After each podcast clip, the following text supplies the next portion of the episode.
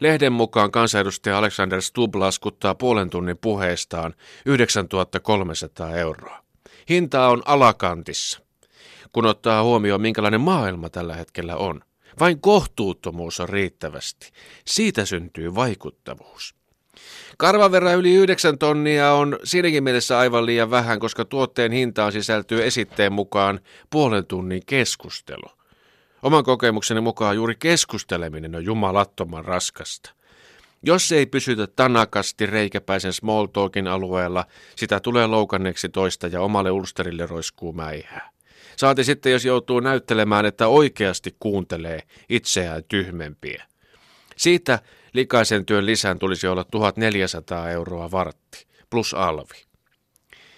Pikkuhiljaa on käynyt selväksi, että me suomalaiset emme osaa puhua toisillemme. Kun itseään tunnustelee, tajuaa, ettei haluakaan. Jos joutuu puhumaan, sanat maistuvat kitkeriltä jo kielen takaosassa tekeytyessään. Törmäsin kaupassa vauhdilla sinällään kunniallisen näköiseen seniorikansalaiseen ja sain ainoastaan muodostettua lauseen oho. Maailma on jo täytetty puheella. Nyt on aika enää huippukalliin puheen, joka jo hinnankin puolesta pakottaa kuuntelemaan.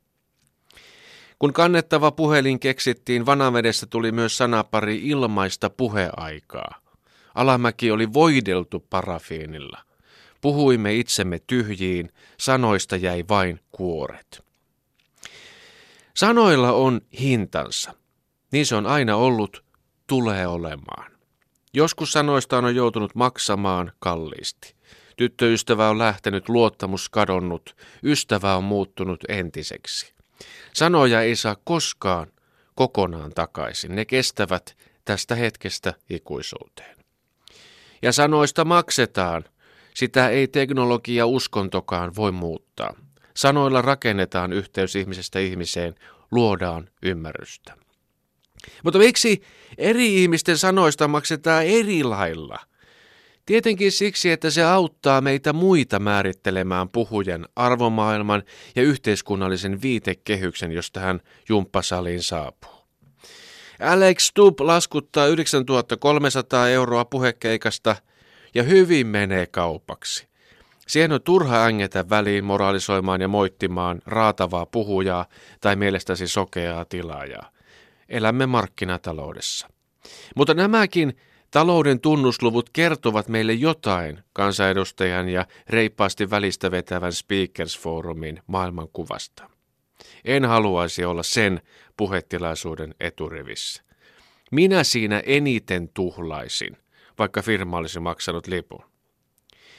Mutta uskon, että moni vaikuttuu kalliin puhujan sanoista. En sano, että järjestävän seuran jantterit laskevat reaaliajassa hintaa jokaiselle painavalle sanalle, mutta tietoisuus kaiken kalleudesta tekee hetkestä varmasti merkityksellisen. Siihen on pakko pysähtyä. Imettävä vastinetta. Se voi olla lumelääkettä, mutta niinhän me ihmiset itsemme tarmokkaammiksi teemme.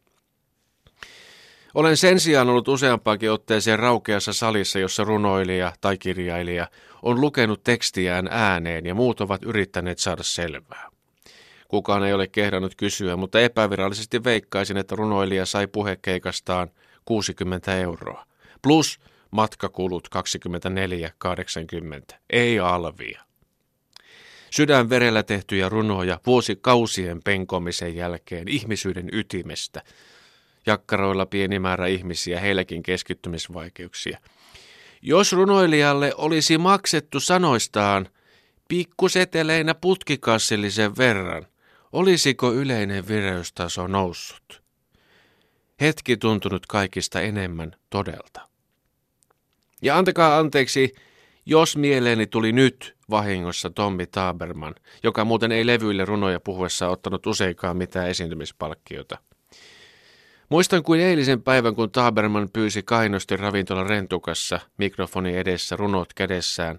Pyydän, olkaa hiljaa, minulla on niin pitkä matka itseeni. Olin mielelläni hiljaa. Kuuntelin sanoja, jotka vaikuttivat kalliilta.